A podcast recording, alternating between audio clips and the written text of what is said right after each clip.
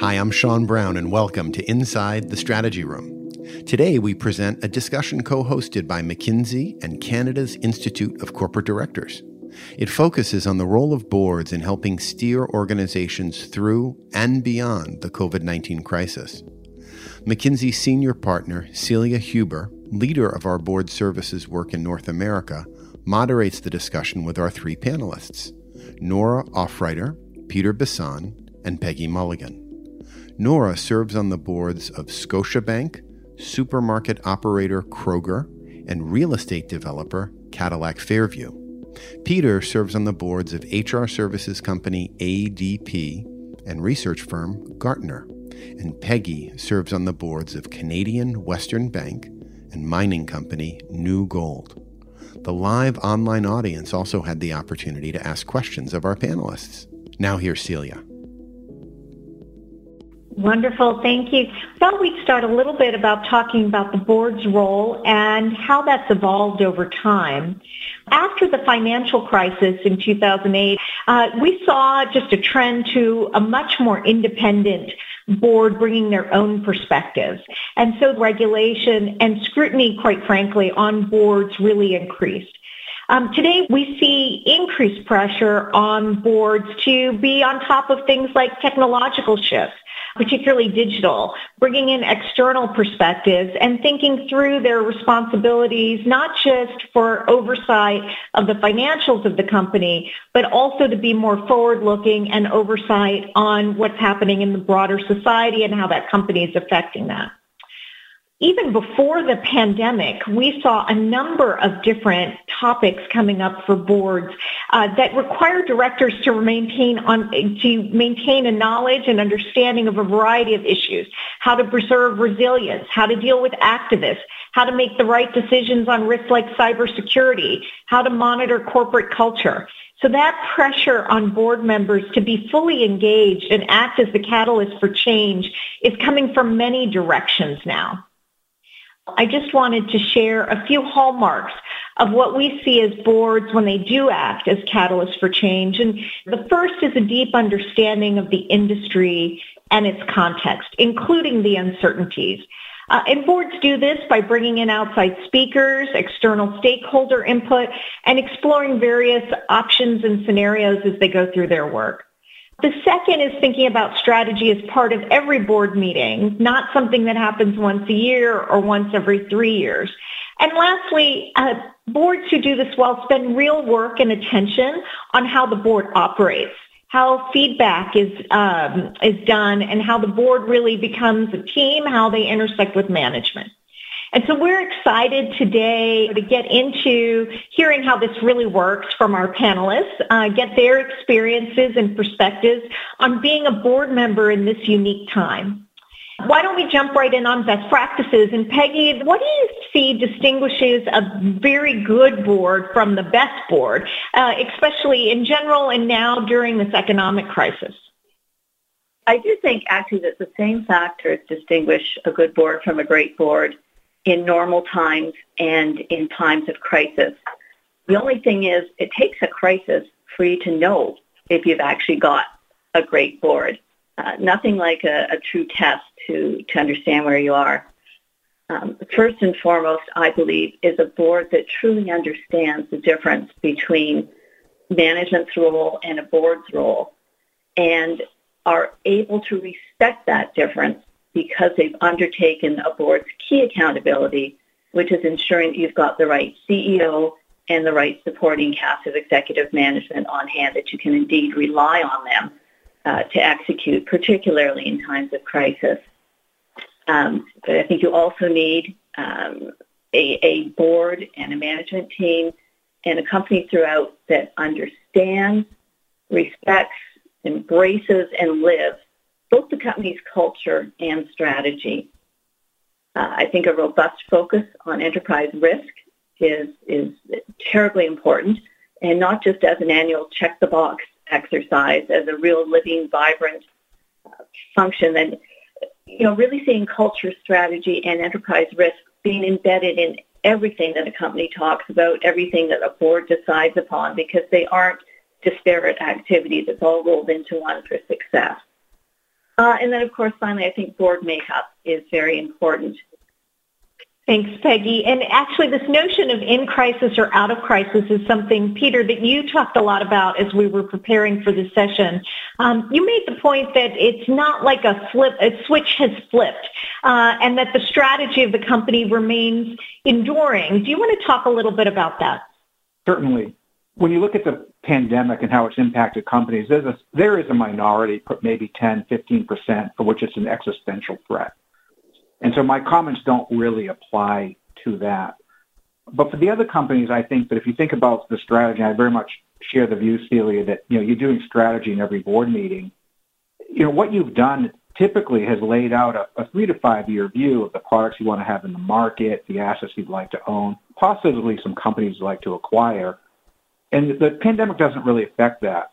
The other thing I see is you typically have two or three transformation themes, like, okay, we're looking to change the customer experience, we're looking to digitize, and you have some talent development. The pandemic doesn't change in my from where I've been most of those things. It might cause the acceleration of one or two because say the movement online might cause you to move faster on the customer experience if that was a major component of it. The test of the board is a bit to can you maintain your eyes on the ball of the the two to three key strategic decisions you're pursuing, the two or three transformation programs that you have going, recognize that the management teams might be reaching saturation what they can do. You might defer or slow one or two things, but most, I think uh, it's helping um, the management team get the additional work done uh, that does come with the crisis. And then the final thing I'd say is I do believe, and we'll maybe come to this later, there can become a trade-off between maintaining long-term investments and short-term earnings performance, and each board has to make some judgments on those trade-offs. And th- those are not necessarily easy trade-offs to make. Those trade-offs are really the subject of my next question, uh, actually for Nora, because you have been in consumer industries, both a grocery and a hospital board. And so I thought you might talk about how the crisis has impacted those sectors a little bit differently and any lessons you've learned being on those boards? Sure. So I was on, uh, I'm on three boards, including uh, a nonprofit that uh, were essential services. And so there, the crisis had a dramatic impact. If I look at my grocery board, uh, grocery, as many of you will know, is sort of a 1 to 3% growth kind of industry, and their sales were up 30%. So in that kind of situation, you've got an enormous amount of pressure in terms of staffing, supply chain, sourcing, keeping food on the shelves. And so I'd only add two things to what uh, what folks have already said. One is um, I think the importance of, frankly, having an engaged, experienced, and industry knowledgeable board uh, is critical. This is not a time for learning.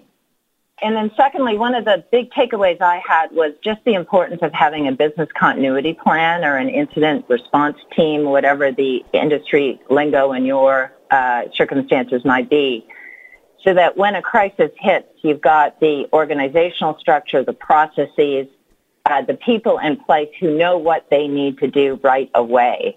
And uh, having those things in place and current uh, in practice is incredibly important and even having things like co-pres- uh, co-leaders of each of the um, initiative areas in that business continuity team is critical because if one got sick, it, you'd have seamless transition to a second leader. And so certainly one of my big takeaways from the crisis is uh, on all my boards making sure that that is in place. Who is the emergency replacement for the CEO? What does the incident response team leadership look like? have we actually dusted off those processes, even though we may not have had a crisis in 10 years? Great. Peggy, um, have you seen new topics emerge on the agenda and what's top of mind for the boards that you're on? I wouldn't say that we've seen particularly new topics arise.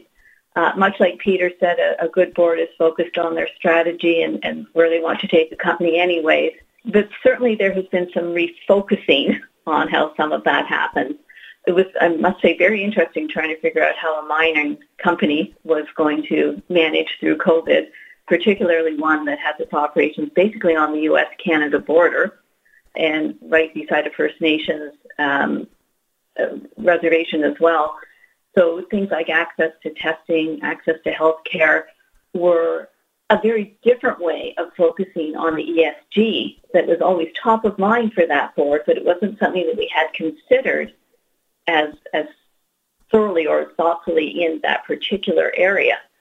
While the agenda topics haven't changed much, the frequency of meetings has, simply because these are such unusual times and management is having to undertake a number of tactical uh, decisions and, and affecting business in different ways. So I have had for both of my boards a number of intermediary meetings apart from our normal schedule, but principally, again, back to the concept of management should be management and the board should be the board. These are meetings to inform the board of what management was effecting to ensure on an immediate and tactical basis we could handle COVID and, and what it was doing to us. I do expect that there could be some, not fundamental change, but refocusing of agenda items go forward once we all take a breath, uh, because I think we will all revisit strategies, enterprise risk, uh, you know, the black swan scenario that we all talk about and, and, and model. We're, we're living it. So um, I, I, think there will be a lot of solid learning from that. Uh, well, I hope there will be. I, I'm, I'm quite convinced there will on the boards I'm on, and I expect uh, the same will hold true everywhere. Right. And in fact, this notion of resilience combined with strategy is one of the things our panelists talked about uh, as we were preparing. And I think, Nora, um, wondering if you want to make any comments on capital allocation and how it gets tricky during these times. Yeah, a lot of trends that were out there have accelerated, certainly in consumer boards, in terms of changes in behavior and the importance of being current on technology and advancing uh, digital capabilities. And as a result, how you are going to spend your capital in the future becomes a very important element in implementing any strat- strategic changes and adjustments you want to make.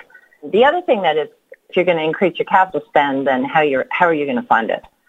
Right, and uh, certainly cost reduction, efficiency, advancing digital in order to increase effectiveness and efficiency are, are also, I think, increasingly on the agenda. One question, uh, and I'd love to hear everyone's answers to it, is have you found that decision making is going faster? I think, um, uh, Peggy, you talked about spending more time uh, and frequency.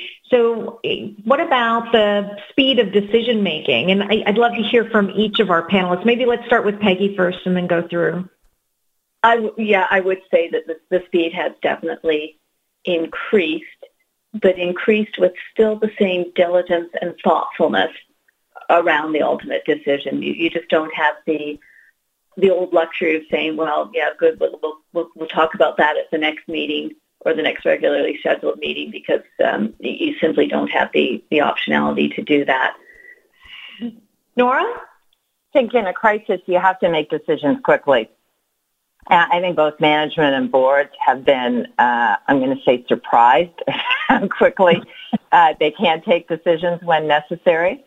And once you've experienced that, I think it gives you the confidence to act more quickly. I don't think that casts aside the need for proper business plans and fact gathering and deliberation that uh, that add, adds value in a board meeting. And certainly in my boards, the frequency of meetings that were there during the early days of the crisis, they aren't as high. You know, we were meeting weekly and then biweekly and then monthly, but for those boards that I have that are meeting usually quarterly, uh, to date, we have kept, you know, a check-in every four to six weeks. Management found that helpful. The board found it helpful. And I think that higher level of engagement uh, allows decision making to happen also a little bit faster because people are more current. Peter, your thoughts on the same topic? Well, I would echo many, many of the comments already made. So I think what I would say that maybe a little bit differently, and it's the speed was increased by really good exception management. You're almost dependent on the management team to have a pretty good sense of the board of what exceptions really had to be addressed, right? So, for example, the decisions around employee safety, when you, you suddenly move 60,000 people from working offices to working from home, you're still trying to keep track of what's happening to everybody. And then cybersecurity, which is already a very important topic, um, when you displace that many people, becomes a very important topic again in a different way. And so really um, a lot of the efficiency and decision making driven by a, a very good board management interface. Much more frequent meetings, but then we had have had much more frequent updates by email, by memo of different exceptions that come up. An audience member asked how the crisis has affected the division between the role of the board and the role of management. Specifically, whether boards are getting more involved in some of the crisis related decisions that a CEO might normally make independently, such as around people returning to an office. And if so, how are boards getting more involved? Peter fielded the question first. Uh, I, will start and then let someone follow up. In the situation I've been involved in, first of all, the chair has a, an important role to play to, in a sense, police the boundary and manage that. This is where either the lead director or the chairman has to, you know, just step up their game and do that well. And both the situations I'm personally involved in, that's taken place. There is deeper conversation, particularly around safety related things, and, and I characterize as executional decisions usually left to management. But if they carry with them a reputational dimension, then that tends to the management team tends to bring it to the board because I actually think you want the diverse perspective of the board on a reputational question, right? Because the board is a little bit more removed from the immediacy of do we staff the office and can think through, oh, gee, I, I'm not sure how the outside world would take that. And so I think that the you know you don't want the board trying to run the company operational. And this is again where I go back to the exception. Management, you do count on management to raise some of those things and make sure they come to the attention of the chair and then to the full board if necessary. Peggy or Nora, oh, any? Yeah. so in with with the speed of decision making being taken, risk management, to Peter's point, is a big deal. And so you want to make sure that those frequent touch bases between management and the board to keep people aligned so that if there is something that happens, you haven't left, you know, the board out of the loop. Uh, but I don't think the roles have changed. I mean, management is management, and the board is a supervisory and advisory body uh, in terms of a level of engagement, but it's management's call. What becomes challenging is the virtual nature of it. I think a lot of the interactions that, um, in terms of individual management members that might talk to individual board members at the coffee bar, those types of things, those become a little strained when it's all individual because those natural touch bases don't happen. And so I think where you could mistake the blurring of the lines, I've seen more outreach from management with individual board members or board member to board member because the sidebar conversations don't happen as easily. And, and I would agree with what Peter and Nora said. I've actually seen an increased outreach from the management to the various board members uh, because this is uncharted territory and um, seeking the advice and counsel of somebody who may have had not this uh, type of a, a crisis, but lived through, you know, other crises. Um, you know, I, I was running operations at Scotiabank during um, 9/11. That you know, that, that was a crisis. There, there was a lot going on. So, even some of the experiences from that still become relevant as people are trying to figure their way through. Um, and, and I think it's actually very helpful to see that management is using the board as they should use the board as somebody of sober second thought, um, a sounding board, some good experience. Our next audience question focused on whether the crisis has forced the panelists' boards to work through changes in a CEO or senior leadership during the pandemic? Peggy was first to answer. Well, I'll start. On, on both of my corporate boards and, and my not-for-profit as well, we take uh, very seriously what I consider a board's number one accountability, which is to have the right CEO on on on board and, and leading the company. And in each of the instances, it has been thankfully, a, a very resounding um, confirmation that we have the right person. Nor Peter, any comments on this? I mean, I think a crisis highlights skill gaps. And certainly, you know, I didn't, uh, I haven't had any experiences where, you know, there's been a CEO issue. I think, thank goodness, But uh, in some of the management roles, you know, you can see all of a sudden the developmental needs of folks who perhaps haven't been in role as, as long. Uh, that's not a criticism. It's just a recognition that, you know, in, there are going to be skill gaps. And that's true at a board level as well. You suddenly are aware of, wow, wouldn't it have been great to have someone who had actually been a board member through a crisis uh, on your board? Peggy, uh, you mentioned that one of your boards onboarded two new directors during this time, I presume virtually. Any practical tips on how that worked and anything special you guys did? Well, clearly it was complicated by not being able to have a face-to-face with the individuals, although in each case, anyone who was sort of local managed to have an outdoor coffee with the person. Because as we all know, uh, you know, fit is just tremendously important. We we all go through the right process of having the skill sets required, and, and we know that the person comes with the technical competencies, but how they fit in a board is, is, is just so critical. I will say all the things that you hope to achieve through board refresh with a new set of eyes has been just brilliant to have during the pandemic. You know, you, have got somebody who's asking those fresh questions not uninformed questions because the person does have capabilities in the industry, um, but from a, a not used to what our organization does. And it has been so helpful that, you know, like it or not, the longer we're on any board, um, you don't lose your independence, but you start stop to lose some of your your new challenge ability. And boy, it's been really helpful. There was one or two questions that all of us kind of, you know, you could see the faces on the Zoom going, oh, wow, gee, I should have thought of that. And so, you know, anybody who's thinking of holding back on board refresh right now, for heaven's sakes, don't. I think it's, uh, for us, it's proven to be just fantastic. That's great. One of the most important roles that a board plays is thinking about management compensation. Some companies are doing better and some companies are doing a lot worse than they would have predicted. And so the question just arises, do you stick to the original uh, performance incentive plan? Do you change that? How do you think about it, Peter? What I've seen has been a sense that the, the management team objectives and hence in their compensation tied to them have not been shifted. There's a very clear recognition. In all honesty, the management team themselves don't recommend changes to the compensation system. That's fully knowing that um, it will be a bad year from the point of view of compensation. And maybe we should break this between the C-suite and other employees in the organization.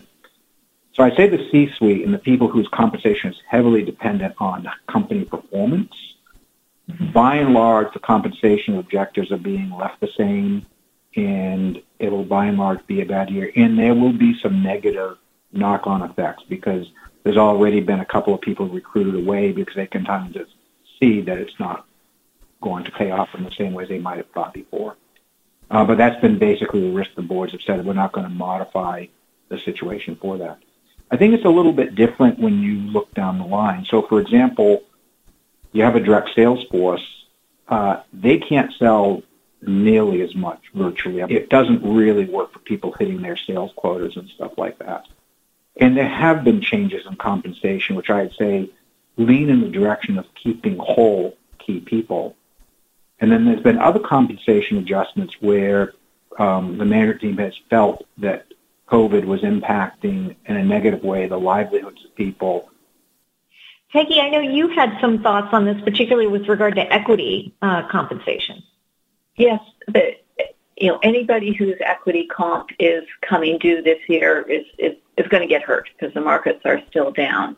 You know, if, if you look at equity comp, are you supposed to ride the same curve as your shareholders? Yes, arguably. Um, of course, on the flip side is any equity grants that are happening this year will be, in theory, at a, a greatly reduced rate with almost a guaranteed uptick. Uh, I've seen some reports from some of the compensation consultants arguing modifications on, on both sides. My boards have not reached any decisions on that, but it's certainly something that everyone is discussing. I mean, nobody wants to reprice options. That, you know, doesn't work out so well. I think the litmus test is going to be have you properly remunerated the right people for the jobs they have done in this situation? And can you explain that in a way that makes sense and is accepted by your shareholders? So the wording in the proxy circulars is, is going to be very important. I, I, certainly don't have any answers at this point in time, but I know that we're going to have a lot of very, uh, very big discussions at uh, all comp committees on how we effect this. And I, and I am talking here mostly about C-suite and, and uh, and, it's um, no easy answers and a whole lot of questions right now. I, I, wanted to just ask one quick question before we leave the notion of governance and the board agenda. Both for Peggy and Nora, you're on non-for-profit boards, uh, and previously have been on privately held boards. Just any differences to what we've been talking about on those? I think the primary difference is, is the one that you see in, in the difference between most uh, corporate and not-for-profits, period. And it, it's simply that you you don't, uh, or it's difficult to achieve, mm-hmm. same maturity of governance practices, depth of management, etc., in a not-for-profit world. Most of us who go on not-for-profit boards fully understand and expect that our roles will be, you know, further down the threshold to effecting some management type activities while still trying to be respectful of management versus board accountability. And Nora, anything you want to add? I so I guess t- two points that I think are well. The the first maybe crisis related. You know, the short term financial pressure that a lot of companies had to face if if they were consumer and had to shut down. If you have an owner with the financial resources to get you through those times, that obviously is a benefit of the luxury of taking a longer term point of view. But I think the, the other thing that I would say, which is relevant in a crisis, but is more important broadly on a private board is I think just the clarity of the sponsor or the shareholder's role versus the board. I'm on an institutionally owned corporation, Cadillac Fairview, for example, and they're owned by Teachers Pension Fund. What the uh, the entity's board is accountable for and what their role is versus the shareholder. If if it's clear, that works very very well. Uh, I've been on other boards that are private equity owned, where perhaps the sponsor sitting around the table, there's also sideboard conversations and the independent director role isn't as clear, then I think the board, uh, you know, struggles with their role and the effectiveness of uh, engagement there. And I think in a crisis, that is a real issue. In a crisis, if those uh, clarities of role aren't in place, uh, it will add complications that really aren't required. Gotcha maybe we should turn to strategy. Peter, you started off in your opening remarks about how many of the strategies have stayed roughly the same. Maybe you can talk a little bit about short-term questions about balancing between investing now versus keeping with the original investment plan. In terms of acceleration, deceleration dimension, I'd say that elements of the strategy were tied to digitization and uh, consumer experience implemented through technology, those have been accelerated. I would say that the transactional dimension of strategy maybe has slowed down a bit to the extent that an important part of strategy might have been acquisitions, part because, in all honesty, you can't do due diligence all that well. But also, I think that we're in an environment where agreeing on what is the fair value of something is trickier, right? Because stock prices have moved a lot. Um, and then the government interventions into the stock market have been huge. I think the the area of biggest conversation is okay, uh, trading off short term and long term. It would be easy to back off of certain strategic investments to close some of the earnings gaps that are pretty much natural in this environment. What I've seen is people having very careful and thoughtful conversations about what can we defer, frankly, what should we do, and just just take the short term pain with the stock market. Peggy, I know you have a gold company as one of your companies. I'm sure that there's a lot of scenario planning on what's the price of the mineral and, uh, and what's the market doing. Certainly, and, and make no mistake that that scenario planning or scenario analyses happens and have happened all the time because um, before you dare put a shovel in the ground, you need to have a very good view on, on what metal prices are going to be in the future. We have a, a large new project, so the intensity of that scenario planning has really increased. Uh, and the scenario planning has probably advanced its stretch a little in that looking further up the food chain, uh, you know, refiners are kind of important. You, you can get the gold out of the ground, but unless you've got someone to then process it forward. So far more focus on the whole supply chain matter, in, including transfer simple matters of transportation to even get to the refiners. So more focus, but I, I don't think a, a huge change because it, it's something most well-run companies do. Yeah, Celia, I would add that, um, you know, I think particularly in the early days of the crisis, you know, the financial scenario planning in terms of how long were shutdowns going to last, how long is volume going to be up, you know, that was uh, absolute table stakes for doing any kind of planning on, on, on, on, on how to prioritize during the crisis. So I think the frequency and the level of that went up dramatically and, uh, uh, you know, on all the boards I'm involved with. That said, I think scenario planning is a tool that, you know, if you're going to do strategy, you know, you're going to choose from options. Uh, and you're going to want to understand what uh, what the different outcomes might be. And again, I think anytime there's uncertainty, as there is in the consumer world now around uh, has how long is that behavior change? Is it going to sustain itself? Is it going to accelerate? Is it going to revert part way back to normal? Those are things that you want to test because it'll influence uh, things such as capital. Nora, for you on consumer companies, how has the board helped, you know, the, the management team think about maybe more resilient supply chains or doing some of these changes in distribution? You're on the manufacturing side, you've probably narrowed your uh, your SKU, your actual production, to focus on the uh, on the most important SKUs during shortages. If you're a retailer, you've had to deal with a major shift to online you know, in the in the order of you know 100 to 200 percent, uh, and that requires uh, board level engagement because it's a reallocation of resources, both capital and human, and it leads to a bunch of discussions such as partnerships, right, to accelerate capabilities. I think in many industries, certainly in the consumer front, there will be pressure towards consolidation uh, and scale. Uh, if you're already at scale, it'll be around uh, how do you how do you uh, leverage the momentum and the shift in behavior to advance some of those uh, strategic trends that you were uh, you were already investing in. How quickly you advance those things, how quickly you expand them, those are definitely board decisions. And supply chain is critical to the survival uh, and resiliency of of many companies. Another audience member asked if there were any silver linings or pleasant surprises that our panelists had encountered during these difficult past few months. Peggy was first to answer. You know, nothing unites like a common enemy. You know, we talk about resiliency of the supply chain. Boy, the resiliency of our, our management teams, and not just management, but like throughout the organization. It's been um, really, really wonderful to see people have stepped up um, I find people are being very innovative in their thinking and happy to express those thoughts, and they're being well listened to.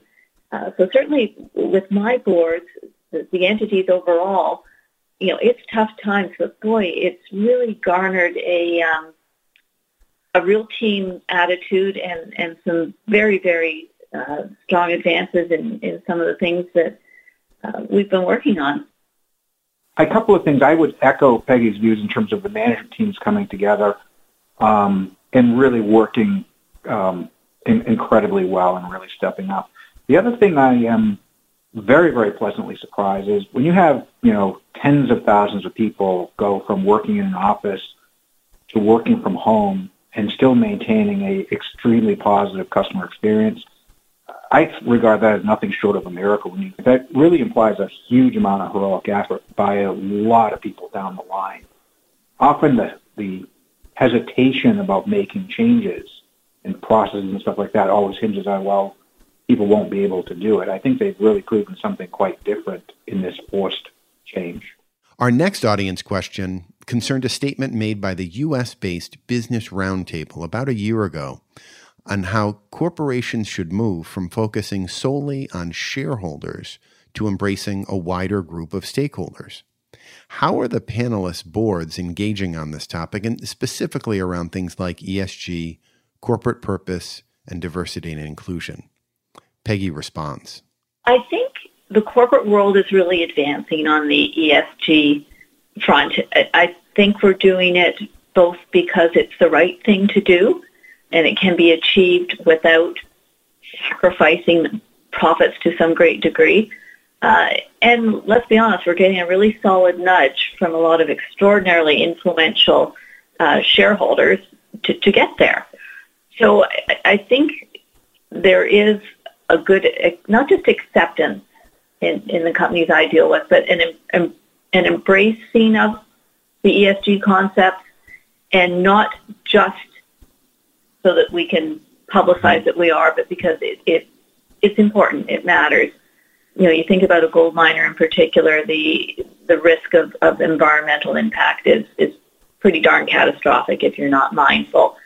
And shareholders understand that and you know it's part of their risk adjustment is, assessment as to whether they're going to invest in your company or somebody else.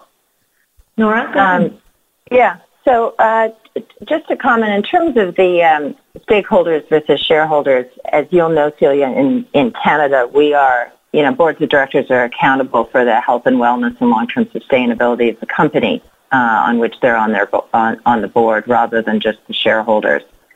In the U.S., if you have things like subordinated uh, debt holders, ultimately, if the company's in trouble, you're also accountable to those.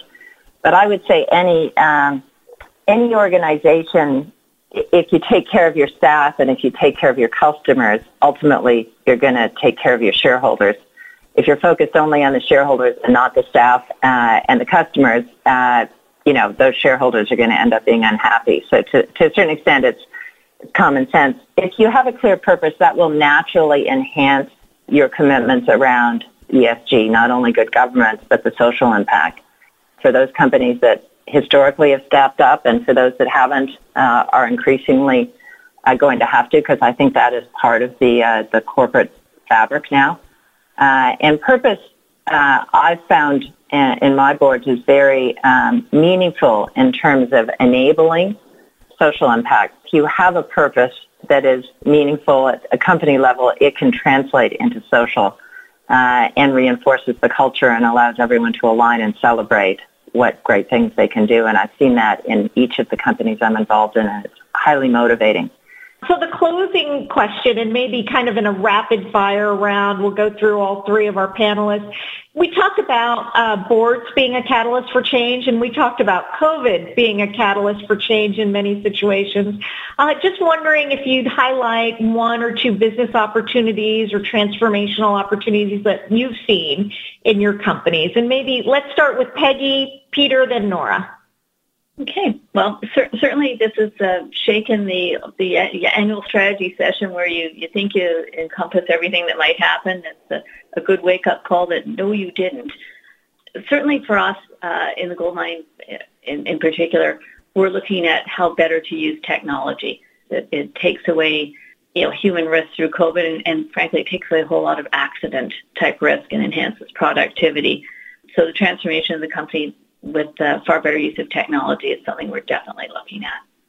I would echo that with a slight twist on it. The place I'm involved, um, there's large digital transformations underway. By and large, the technologies are in place, and the barrier has been behavioral change in people. And by having been forced to do so much behavioral change recently, it looks like it might be a silver lining here. That the art of the possible will be seen as far more robust than would have been the case six months ago. I would sort of echo the same thing in terms of, to me, the big opportunity from the crisis is just uh, it's unlocked the inertia around behavior. Uh, management teams work together, and a lot of the trends that were moving along have been accelerated. So, you know, the opportunity is not to lose the momentum of change here. Uh, I wanted to thank our three panelists, Peggy, Peter, and Nora. Thank you so much for spending the time this morning and all the preparation. A transcript of this conversation will soon be made available on the Inside the Strategy Room collection page on McKinsey.com, where you may also easily filter and listen to previous episodes. For the most current information on the implications of COVID-19 for your business, we encourage you to visit mckinsey.com slash coronavirus. If you'd like to share feedback or an idea for a future podcast episode, please email us at inside the strategy room at mckinsey.com. If you'd like to receive email alerts on our latest insights, we encourage you to sign up on the Strategy and Corporate Finance Practice page on McKinsey.com. You can also follow us on Twitter at MCK Strategy and connect with us on LinkedIn by searching for McKinsey Strategy and Corporate Finance. Thanks again for listening. We look forward to having you join us again soon inside the Strategy Room.